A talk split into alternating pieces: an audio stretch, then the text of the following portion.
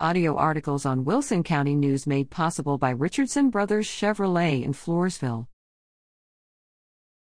Gun Carry Program aims to protect LIS students, staff. Attention, please be aware that the staff of La Vernia ISD may be armed and will use whatever force is necessary to protect our students.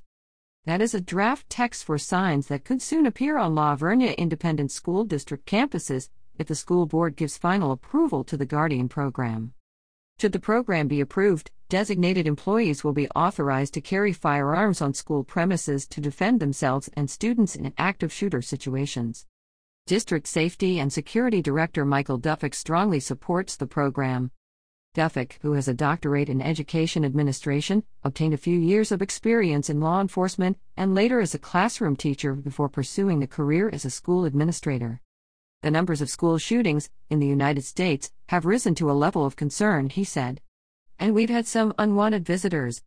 To support his position, Duff cited several instances of shootings on U.S. school campuses, with two incidents taking place in Texas since the beginning of February. More than 170 school districts in Texas have already adopted the Guardian program, which was authorized in the state's 2013 Protection of Children Act. Duffick obtained unanimous approval from school board members in December 2021 to set up a committee to begin discussion on the program. The committee includes Duffick, the superintendent, three board members, eight district employees, five parents, four students, two La Vernia police officers, a Wilson County probation officer, and the county emergency management coordinator. After holding its first meeting February 2, the committee sent out a survey that asked Should the Board of Trustees adopt policy that allows certain designated employees to participate in the Guardian program to carry a concealed firearm? replying yes were 80% of 235 school district employees and 87.8% of 738 community members. Another question asked staff members whether they would be interested in serving as a guardian, 40 said they would. That's a great number, but we won't have 40 guardians, Duffick said. Not everyone will make it through the training, it's very intense.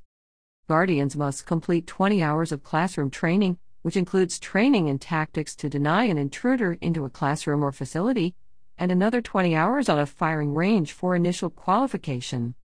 There are many other requirements for guardians who must have their own license to carry a handgun, be on a list for random drug testing and pass all the tests, keep their handgun hidden on their person and at all times when they are on school district property.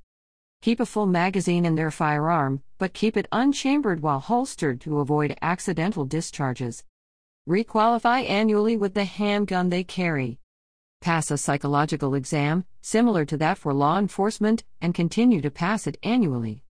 While guardians are volunteers and can leave the program at any time, they must enter into a confidentiality agreement regarding their status, Duffick noted that only he, School District Superintendent Hensley Cone, and local law enforcement agencies should know who the guardians are.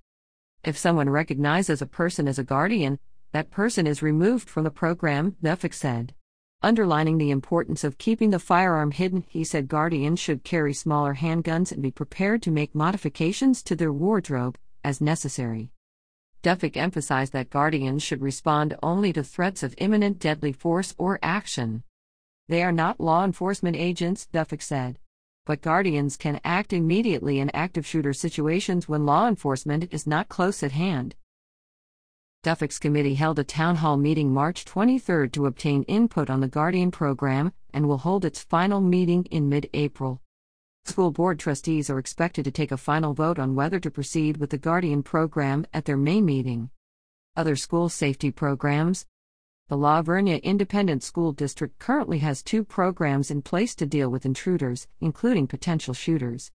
Lockdowns help to isolate intruders and keep students from moving into areas of danger. ALICE stands for Alert, Lockdown, Inform, Counter, and Evacuate. ALICE training teaches students how to take these basic actions in response to on campus threats. District staff and students practice lockdown procedures and conduct ALICE training on a regular basis the East Central ISD rejected a proposal in early 2019 to arm its staff members. Both the Stockdale and Poth ISDs enacted Guardian programs in 2018 that are still in operation.